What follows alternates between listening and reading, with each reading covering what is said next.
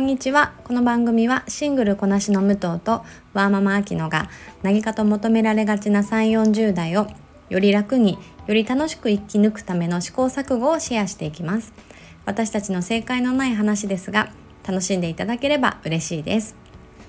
本日はワーママアキノの第3回目、えー、一人会になります。今日は何をお話ししようかなって思ってたんですけれども、えー、ワーママアキノと、えー、ご紹介させていただいているので、えー、今日はワーママとしての時間術っていうのをテーマにお話しさせていただこうと思っております。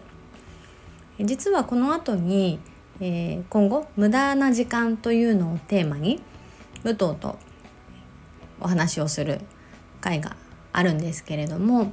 それを踏まえた上で考えた時に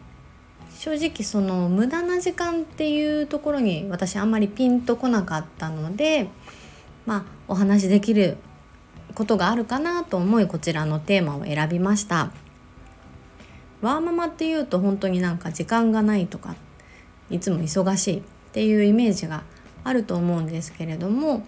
うんそうですね限られた時間だからこそうまく使うっていうのはこの永遠のテーマになるんじゃないかなと思っています。皆さんいろいろ工夫をされてらっしゃるんじゃないかなと思うんですが今日は私が実践していることを、えー、ちょっとシェアさせていただこうと思います。今ワーママって言いましたが私独身の時からあとはまあ子供を持たない結婚した時から何でしょう効率よくとか、えー、要領よくっていうのがえー、大好きでいかに限られた時間の中でこう自分が抱えているタスクをできるかっていうのが、まあ、仕事の時もそうですしお家にいる時の家事のタスクだったりもそうだそうだと思うんですがそれにあの燃えるタイプでしてうーんそうですね。そのまあもちろん感情論以外で実際にやっていることを今日はお話しできればと思っています。まず1つ目ですね。1週間のスケジュールをざっと管理するということをやっています。昔から手帳派なんですけれどもスケジュールを、まあ、書き込む時に1週間単位で私は見ています。えーとそれで私は日曜日の夜にそのスケジュール管理をする手帳と向き合う時間を設定しています日曜日って私の場合はまあ子供を早く寝かしつけができるので平日だとなかなかやっぱりバタバタして、えー、時間にそれこそ追われてしまうので週末に設定をしています。え、1週間あ単位で私は見ているんですが1日単位でね見てる方もいらっしゃるかもしれないんですが性格上ちょっとそれは細かすぎて私には合わなかったので結果的に今1週間で見ています。で1週間で見てるとこの週に、えー、何をしておくとか一応日日別に曜日別に入れるんですけれどもその日できなかったとしてもこの1週間のうちにやるっていうイメージができるので結構あの振れ幅余白もあって私はこの1週間っていうのがごく好きです。で一つアプリのご紹介をさせていただこうと思うんですが The Day Before というカウントダウンアプリがありまして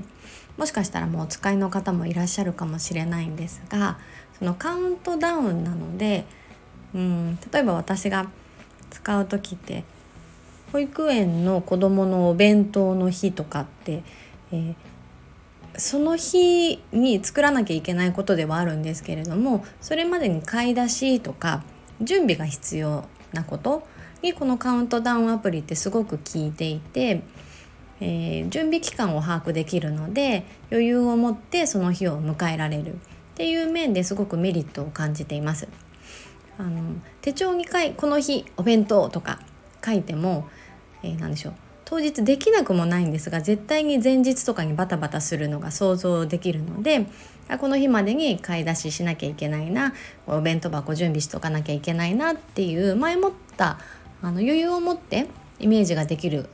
ことにすごくあのいいなって感じているのであのちょっとこれは是非おすすめとしてシェアさせていただきました。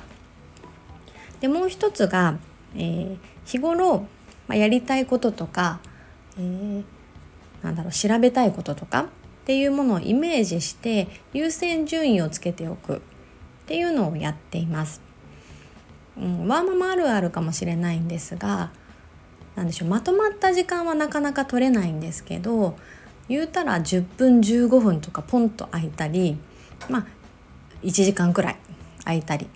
とかっていうことありませんか？なんかその時にあどうしよう時間空いちゃったえこの時間どうしようかなって悩んでる時間がもう私の中ではもったいないって思うんですよね。なので例えばうん15分以内の空き時間だったらこれできるなとか1時間空いたらこの作業できるなっていうのをイメージしておくといざその何でしょう時間がポッとできた時にすぐ取り掛かれるんですよね。すごいこれが私の中でああ容量良かったわってなんでしょう自己満の完全に息なんですけれども時間うまく使えたわって感じる瞬間です。逆にワーママさんだとあの子供の体調不良で急にまあ仕事を休んで家にいなきゃいけなくなったっていうこともあると思うんですがそういう時にうんじゃあ家にもう一日いなきゃいけないんだからここの掃除したかったとかうんゆっくりお料理作れる日ならこれ作ってみたかったとかっていうありとあらゆる状況でイメージしとくっていうのもすごくおすすめです。なんかああもう会社休まなきゃいけないみたいなテンションにはなってしまいがちだと思うんですけれどもあラッキーこれやろうとかあこれできちゃうじゃん。みたいなこの考え方の発想としてもおすすめです。結果として今日私が実践している2つのこと。1つ目は1週間のスケジュールをざっと管理する。もう1つは、えーと、優先順位を日頃から決めておくっていうところ。お話しさせていただいたんですがやっぱりこうちょっと先のことを、えー、考えておくといざその瞬間が来た時にその時その時のベストな手順とか選択ができることがすごく時間術としては効率がいいとかいう風な捉え方ができるのかなって思っています。ただ、まあ、私ももちろんロボットではないので、えー、っと急急に時間なんでしょうね15分間ひたすら SNS を見てしまうとかざらにもちろんあるんですが、まあ、そこもまあいっかっていう感じであまりこうなんでしょう責めないことももちろん 一つの、え、重要なポイントかなと思ってます。なんかカチッカチッとしすぎちゃうとやっぱり、気持ちがいいっていうのは私の中ではあるんですがやっぱりたまりたまるとストレスになっちゃうので自分のための時間を使うっていうことが、うん、時間を管理することの一つの何でしょういい流れとしてはあるのかなと思っているのでママさんだったらやっぱり子供の寝かしつけがね終わった夜とかはもう何でしょうパツパツとした時間を思いっきり解放して私は時間的にアウトだと思うんですけど思いっきり甘いもの食べたりとかスナック菓子食べたりとかして自分のために時間を使ってるっていうのも実感しながらえー、過ごしています。よく言いますが時間は1人24時間平等なのでこうどう使うかで未来が変わってくるっていうちょっとコーチング的になっちゃうんですが あの使い方次第で未来が変わるので、まあ、うまく